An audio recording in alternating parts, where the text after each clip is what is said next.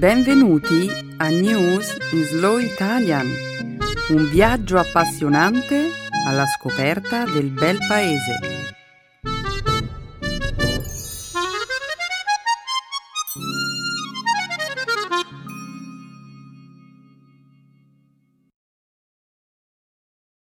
Oggi è giovedì 8 dicembre 2016. Benvenuti al nostro programma settimanale News in Slow Italian. Un saluto a tutti i nostri ascoltatori. Ciao Benedetta, ciao a tutti. Prima di presentare la puntata di oggi, Benedetta, potresti aiutarmi a risolvere un problema che ho tutti gli anni nel mese di dicembre. Vuoi che ti aiuti a scegliere i regali da comprare per gli amici e la tua famiglia? Esatto. Beh, Stefano, è semplice. Quale potrebbe essere un regalo intelligente, divertente, un regalo che durerà per tutto l'anno? Un abbonamento a News in Slow Italian? Sì! Un'idea geniale, Benedetta. Hai appena risolto tutti i miei problemi. Regalerò un abbonamento a News in Slow Italian a tutti i membri della mia famiglia che eh, sono di madrelingua italiana.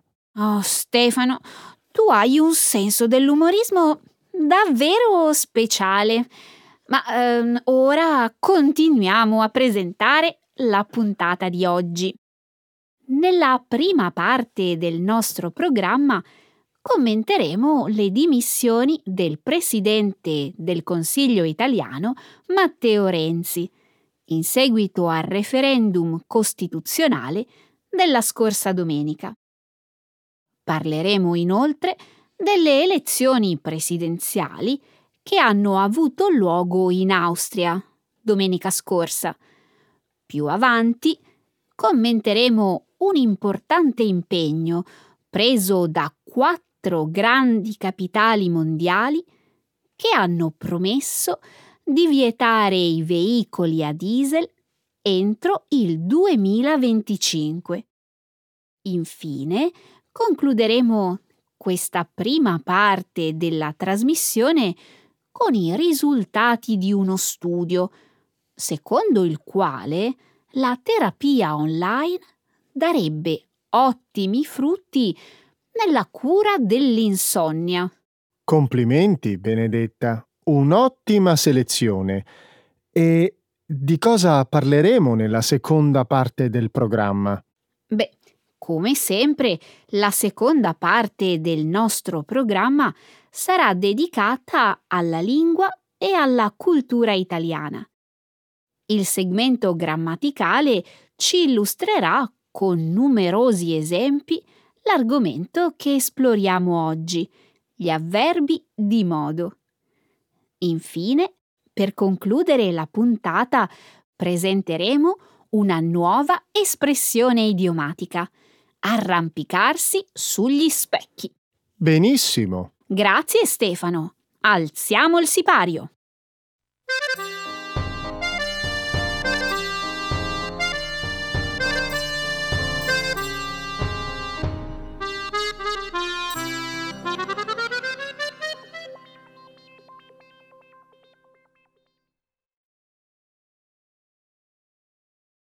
Italia. Il Presidente del Consiglio si dimette dopo il fallimento di un referendum costituzionale. Il Presidente del Consiglio italiano, Matteo Renzi, si è dimesso nella giornata di ieri, dopo una sonora bocciatura da parte degli elettori della sua proposta di riforma costituzionale la scorsa domenica. Ora il futuro politico del paese appare incerto, ma alcuni esponenti del governo Renzi nei giorni scorsi hanno parlato della possibilità di indire elezioni già nel mese di febbraio. Le riforme proposte avrebbero modificato 47 dei 139 articoli della Costituzione italiana. Secondo i sostenitori di Renzi, le riforme avrebbero reso il paese più governabile, in parte ridimensionando il ruolo del Senato e concentrando il processo di approvazione delle leggi esclusivamente sulla Camera bassa del Parlamento. Secondo i detrattori del progetto di riforma, le modifiche in programma avrebbero conferito un eccessivo potere al Presidente del Consiglio. Molti elettori, tuttavia, hanno interpretato il referendum come un voto sull'operato di Renzi, colpevole, a loro avviso, di non aver saputo rilanciare la debole economia del paese. Renzi aveva accettato di rimanere in carica fino a quando il Parlamento non avesse approvato la legge di bilancio 2017, il che è accaduto ieri. In assenza di elezioni anticipate, il Presidente della Repubblica, Sergio Mattarella, dovrà nominare un Premier provvisorio. Ma che sta succedendo all'Europa, Benedetta? Io davvero non riesco a ricordare un periodo così carico di incertezza. Con le elezioni che si terranno in Germania e in Francia il prossimo anno, molte cose potrebbero cambiare radicalmente. Sì, ad ogni modo, quello che è successo in Italia domenica scorsa non è comparabile con il voto per la Brexit. Inoltre, i fattori che hanno portato alla vittoria del no al referendum italiano non hanno nulla a che vedere con i temi che sono attualmente oggetto di discussione in Germania e in Francia. Sono d'accordo con te, Benedetta. Molti italiani sono arrabbiati per la difficile situazione economica del paese. Nel Regno Unito molte persone si sentono escluse dalla crescita economica e quegli elettori sono stati determinanti nel risultato della Brexit. Anche in Francia l'economia e la disoccupazione rappresentano una grande fonte di preoccupazione. In Italia, d'altro canto, fattori come la globalizzazione e l'immigrazione non erano al centro del dibattito. Sì, questo è vero. Ma eh, che cosa succederebbe se ci dovessero essere delle elezioni anticipate? È immaginabile che un gruppo politico populista o nazionalista possa salire al potere? Mm, in questo momento sembra improbabile. La legge elettorale italiana è attualmente in fase di revisione e dovrà essere completata prima dello svolgimento di nuove elezioni. In ogni caso, comunque, la riforma della legge elettorale potrebbe richiedere dei mesi. Quindi l'ipotesi di elezioni a febbraio non sembra molto realistica. Con ogni probabilità, inoltre, la nuova legge verrebbe realizzata in modo da rendere difficile la prospettiva di un governo formato da un solo partito e i leader del maggior partito anti-establishment, il Movimento 5 Stelle, hanno sempre detto di non essere interessati a far parte di un governo di coalizione. Beh, a giudicare dal modo in cui stanno andando le cose, tutto è possibile.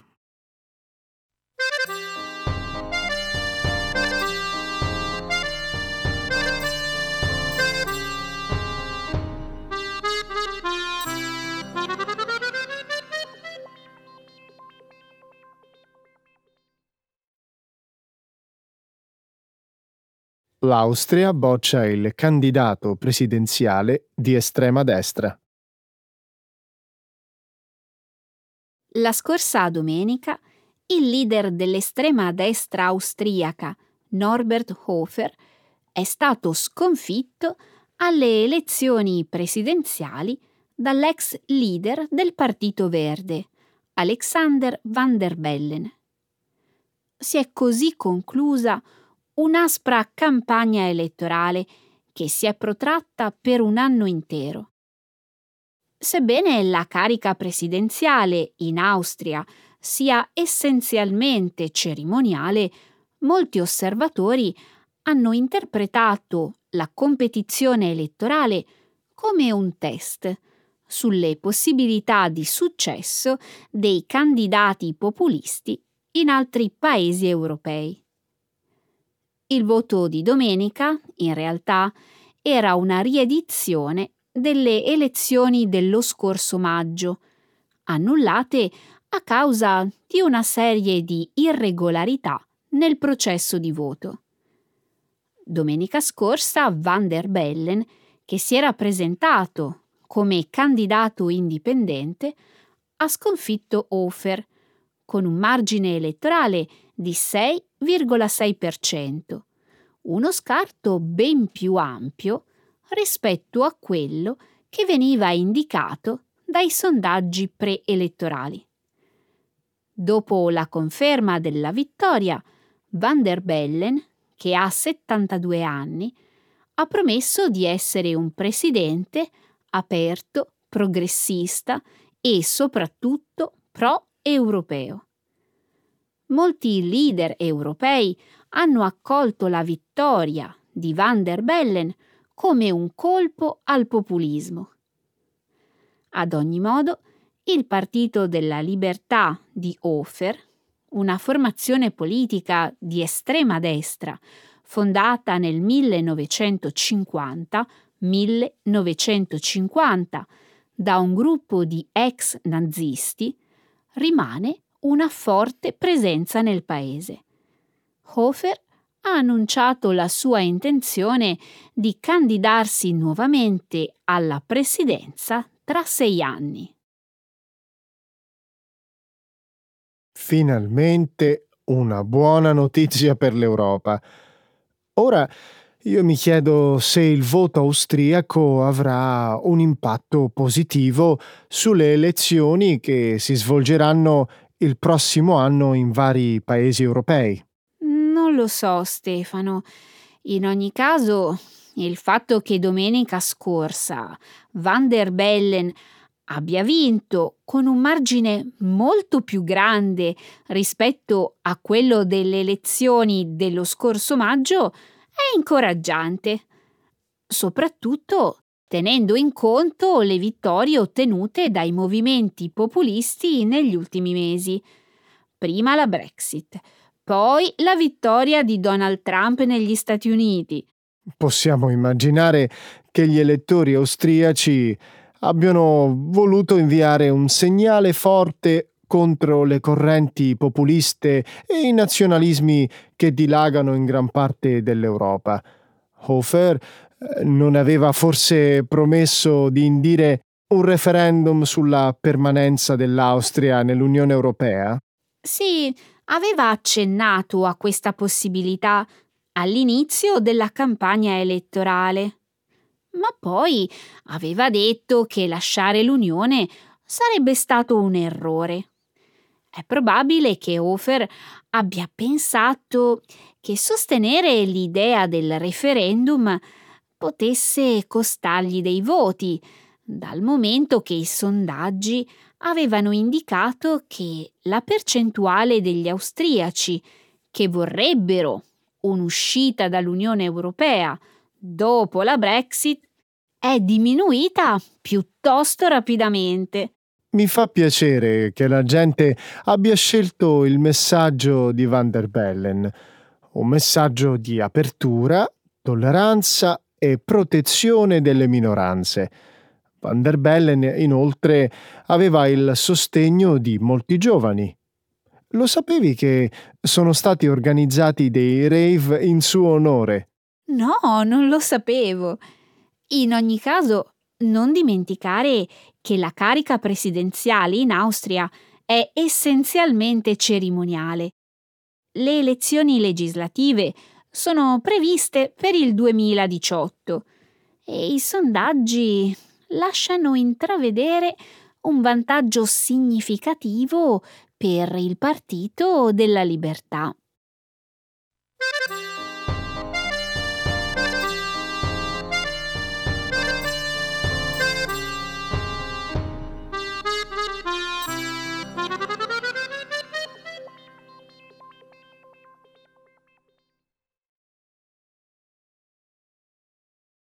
Quattro capitali mondiali vieteranno la circolazione dei veicoli diesel entro il 2025.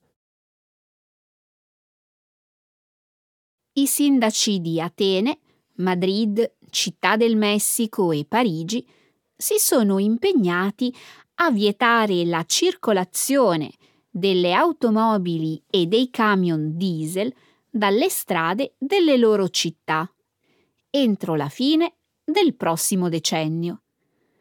Il piano è stato annunciato lo scorso venerdì a Città del Messico, al vertice C40 sui cambiamenti climatici, un incontro biennale che riunisce le autorità delle amministrazioni locali di varie città.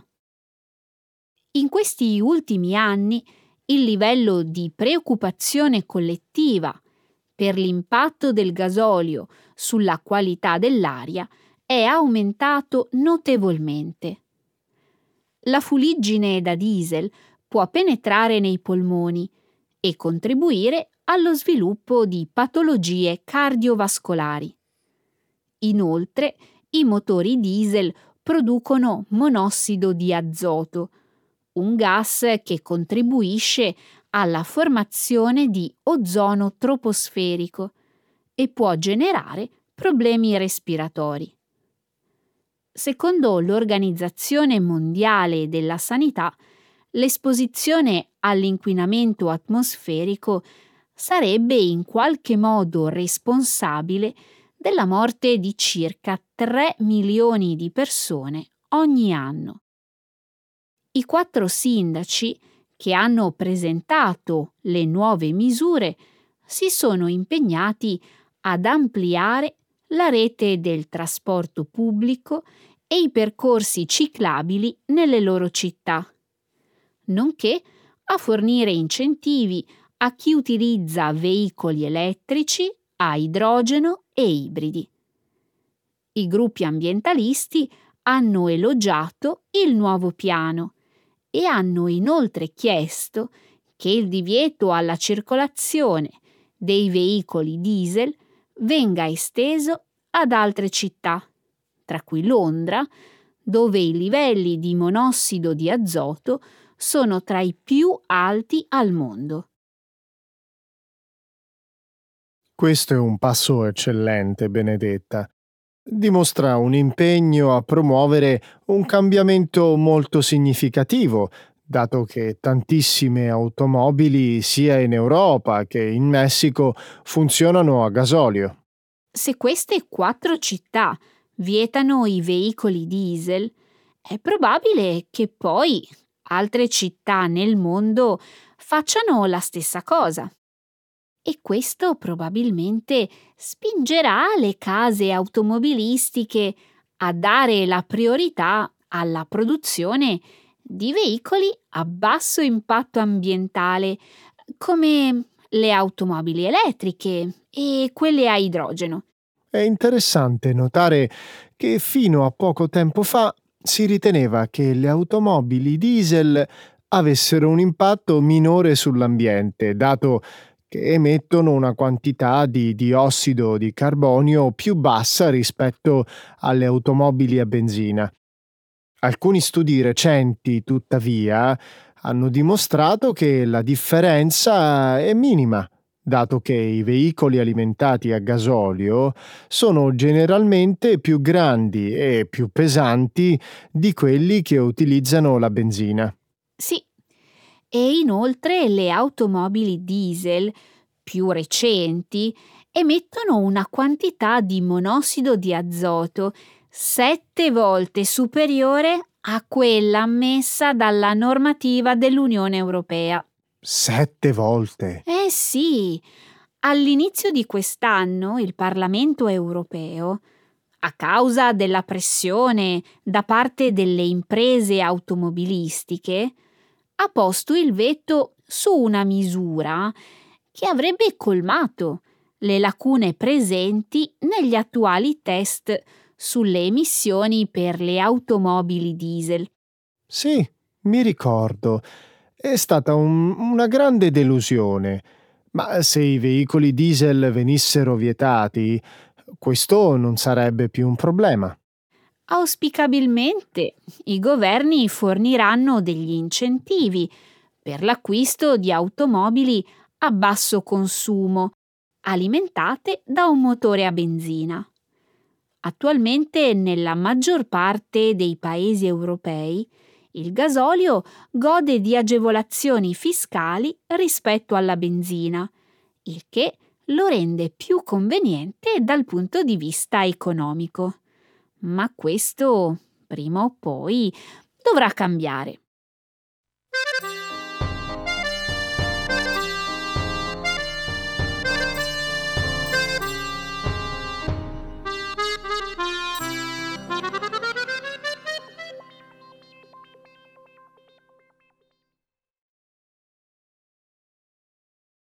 Terapia online per curare l'insonnia. Un recente studio ha rivelato le potenzialità di un programma di terapia computerizzata nel dare sollievo a chi soffre di insonnia. Più della metà degli insonni cronici che hanno utilizzato il programma hanno detto di aver sperimentato un miglioramento nel ciclo del sonno, nel giro di poche settimane, e un anno dopo hanno affermato di poter dormire in modo regolare.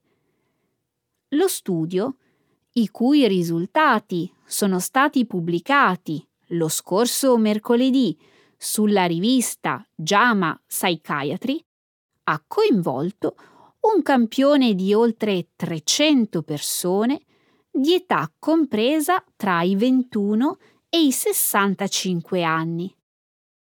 I ricercatori dell'Università della Virginia che hanno condotto lo studio hanno chiesto alla metà dei partecipanti di provare per sei settimane il programma di terapia online mentre l'altra metà ha seguito un percorso di formazione digitale sull'insonnia.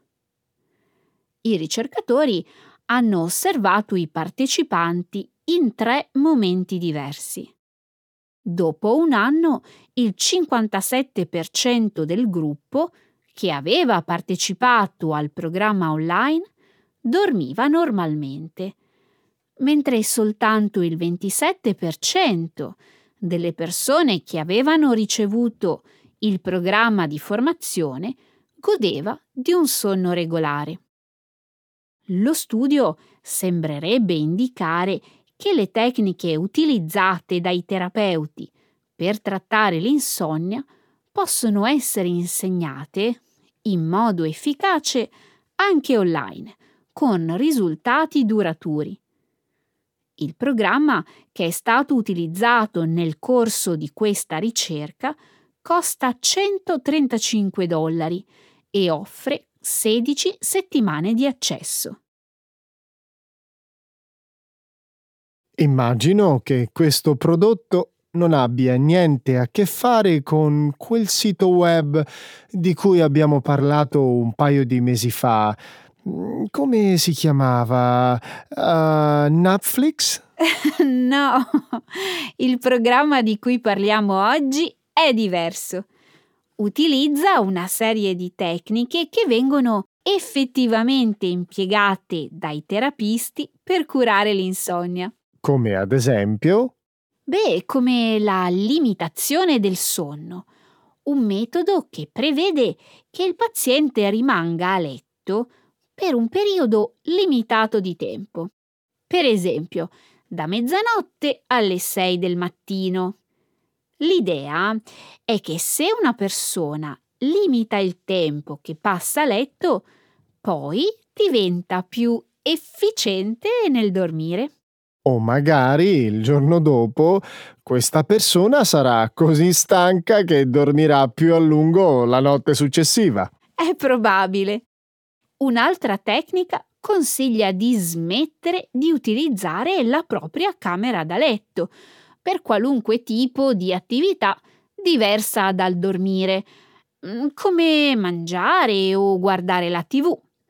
In questo modo la mente impara ad associare la camera da letto esclusivamente con il sonno. Questo consiglio sembra piuttosto ovvio, anche se, a dire la verità, non mi sembra facile da realizzare.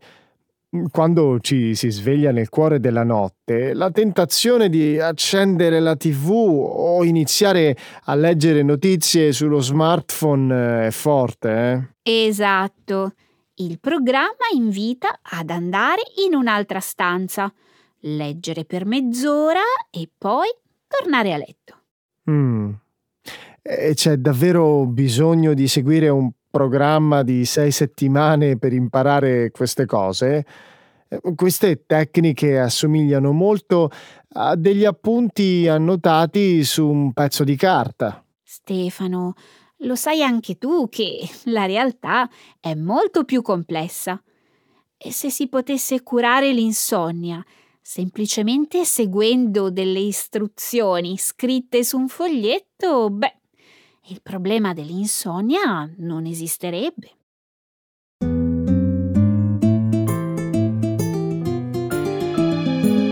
Adesso la grammatica. Per capire le regole di una lingua poetica.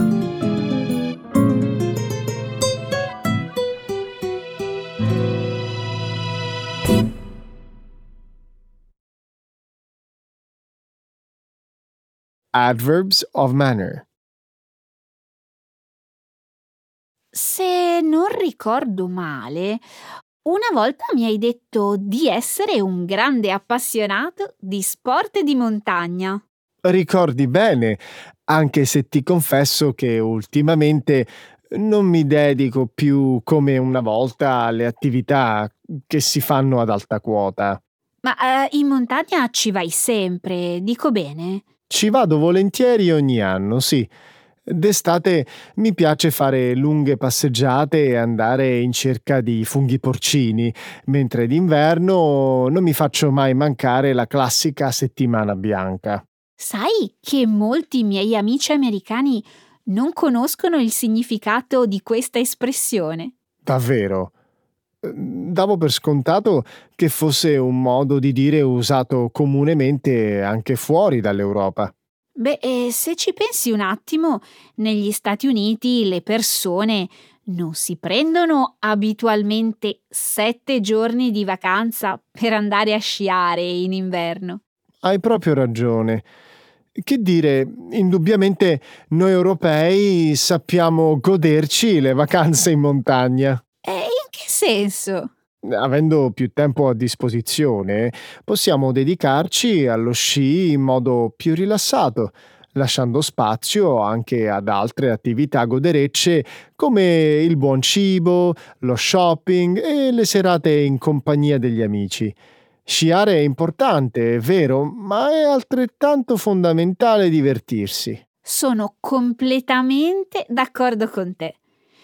Visto che sei così esperto di vacanze sulla neve, mi sapresti consigliare una località dove sia possibile sciare e allo stesso tempo trascorrere una bella vacanza? Ah, eh, così adesso cerchi il mio consiglio. Eh sì, mi inchino al tuo sapere. Mm. Vediamo. Uh, innanzitutto sarebbe importante sapere uh, se sai sciare bene. Oh mamma mia, sei terribilmente puntiglioso. Andiamo Stefano, mi serve soltanto un nome. Guarda che è un dettaglio importante. Eh, comunque, conoscendo i tuoi gusti, eh, insistivamente ti suggerisco Bormio. È un piccolo comune in provincia di Sondrio, nel Parco Nazionale dello Stelvio. È un posto bellissimo per sciare e non solo. Mm, è chiaro che ti piace, ma dammi qualche altro dettaglio. Si tratta di una località famosa non soltanto eh, per le sue piste, ma anche per le terme naturali, note fin dall'epoca dei Romani.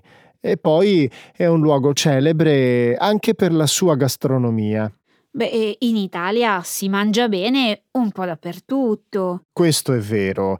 Bormio però nel 2016 è arrivata seconda al Gastronomic Resort of the Year durante il World Snow Award, un evento organizzato dalla prestigiosa rivista Telegraph Ski and Snowboard. Dunque è un posto in cui si mangia magnificamente. Te lo garantisco. Mm, immagina formaggi cremosi e saporiti, fatti con il latte dei pascoli di alta montagna, la bresaola tipica della Valtellina, la polenta taragna, i pizzoccheri, eh, la tradizionale zuppa d'orzo. Vuoi che continui o ti ho reso l'idea? No, basta, ti prego. Mi stai facendo venire una fame terribile con il racconto di tutte queste prelibatezze. Ti ho fatto venire l'acquolina in bocca. Bene, Volevo farti capire quanto bello possa essere, dopo una faticosa giornata di sci, farsi un bagno termale e poi sedersi a tavola gustando tutte le leccornie di questa meravigliosa cittadina di montagna, Bormio. Ecco le espressioni, un saggio di una cultura che ride e sa far vivere forti emozioni.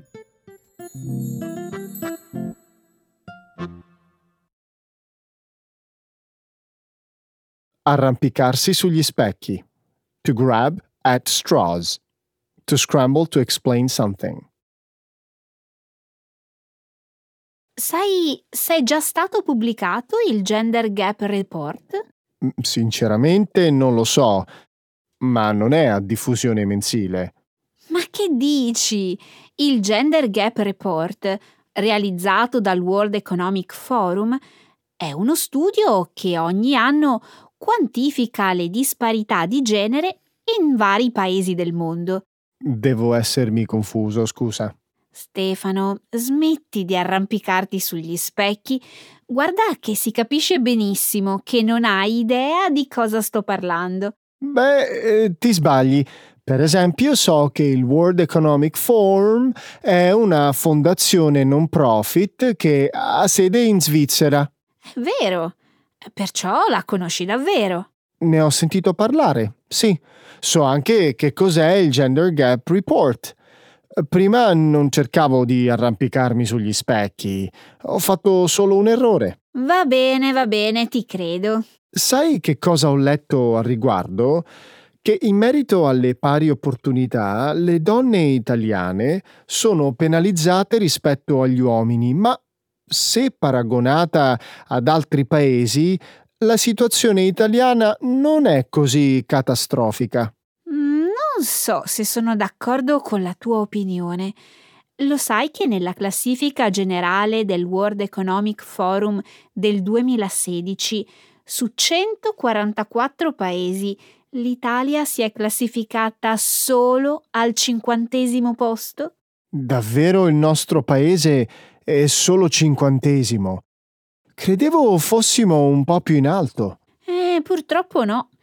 Se poi si prendono in considerazione singoli parametri come l'economia, la salute, l'istruzione e la politica, l'Italia è messa ancora peggio. Si trova al 98 posto per reddito percepito e addirittura al 127 per uguaglianza salariale. No, in realtà cercavo di dirti che la situazione in Italia sta migliorando. Eh, mi sa che ti stai ancora arrampicando sugli specchi. Si vede benissimo che non conosci i dati.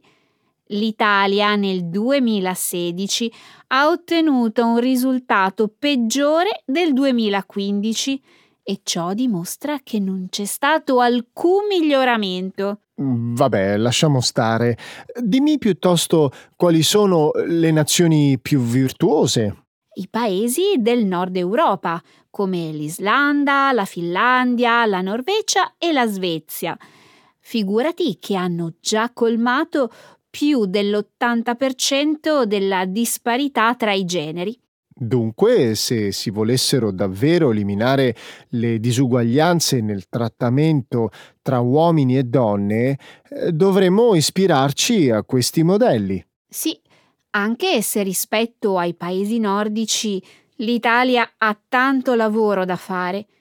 Pensa che nel mondo del lavoro le donne sono ancora molto meno pagate degli uomini, specialmente nei ruoli gerarchici più elevati. Non ti sembra un'assurdità oggi? È un'ingiustizia bella e buona, altro che. Tempo fa ho letto un interessante articolo sul quotidiano Il Corriere della Sera, in cui il direttore della scuola normale di Pisa, una tra le più prestigiose università italiane, si lamentava della disparità di genere all'interno dell'università. Spiegati meglio. Beh, su 39 professori di ruolo in quell'Ateneo, solo 4 erano donne. Questo problema non riguarda solo l'Università di Pisa, ovviamente. Anzi, questa disparità tra uomini e donne si fa ancora più evidente se si prendono in considerazione ruoli più importanti, come quello di rettore. Su 87 soltanto 6 sono donne. Ok, nell'educazione universitaria forse la parità è ancora lontana da raggiungere, ma ci saranno altri settori eh, dove il nostro paese ottiene un punteggio migliore. Ehm, che so, in politica. Ti stai nuovamente arrampicando sugli specchi. Nella politica italiana la presenza femminile è davvero scarsa.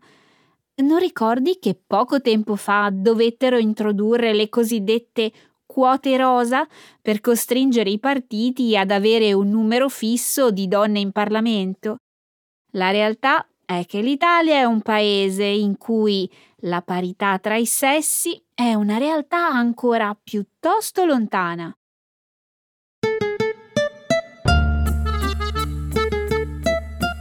Benedetta, come mai non ci sarai la prossima settimana? Mm, dunque, vediamo. Potrei dire che forse mm, andrò in Italia per un certo periodo. Ecco, non ti arrampicare sugli specchi. Sappiamo benissimo che andrai a mangiare un bel panettone. Sì, sarò in vacanza per qualche settimana, però adesso salutiamo i nostri ascoltatori perché il tempo è finito. Va bene, e allora ci diamo appuntamento alla prossima settimana. Ciao a tutti!